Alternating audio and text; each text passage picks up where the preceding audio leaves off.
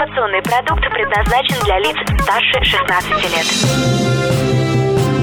Новое вещание. Интервью, акции, подробности. Три, два, один.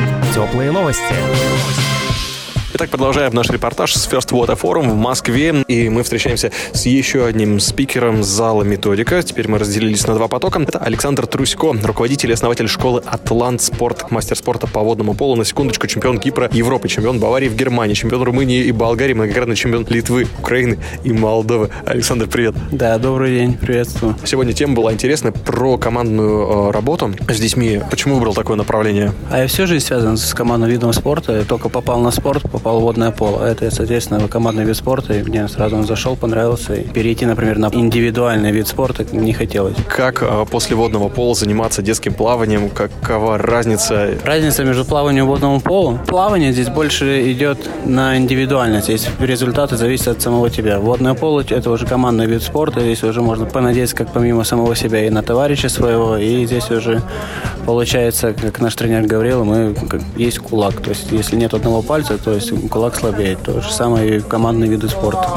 На что приходится обращать внимание в первую очередь при работе с детскими группами? Что самое вот сложное на твоем опыте? Зависит от возраста, но больш- большинство случаев это дисциплина. С детьми, да, да, да. Вот дети пришли, и все, они думают, что они пришли на детскую площадку и можно делать все, что хотят. Ну, я стараюсь донести до детей то, что они пришли учиться. Это то же самое, как и в школе. В школе они себе не позволят во время урока там прыгать или баловаться. То же самое во время урока плавания. Дисциплина. Если есть дисциплина, то эффективность тренировки повышается в разы. И дать детям то, чего они хотят. Сделать свою методику тренировок так, чтобы это было и в игровой форме, и было результативно в плане цели тренировок, какие, какие тренер себе поставил. Много инструментов нужно преподавать тому, кто работает с детьми, для того, чтобы поставить, например, дисциплину в группе. Ну, ведь это такой процесс, если, допустим, плохо с дисциплиной в групповых занятиях, то с чего начать и сколько инструментов нужно внедрить для первых каких-то хороших показателей? Да, это все от тренера зависит. То есть, если тренер сам знаком с дисциплиной, то есть ему легко будет преподнести это тоже и своим ученикам. То же самое, вот я говорил, когда было мое выступление, что у меня начинается дисциплина перед входом в воду. То есть элементарно там м,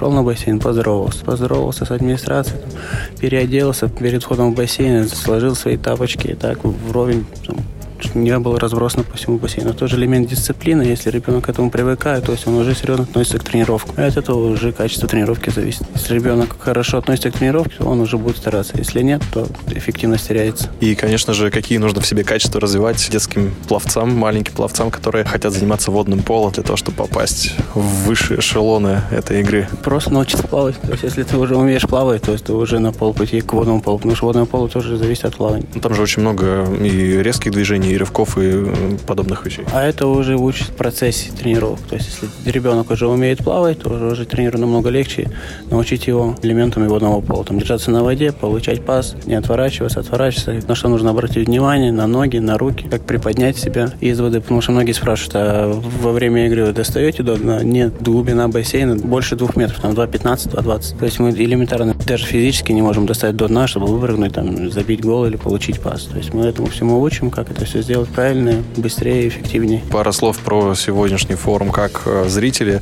видел, подходили, фотографировались с тобой. Это такое ощущение кайфовое. Ну да, маленький Голливуд такой.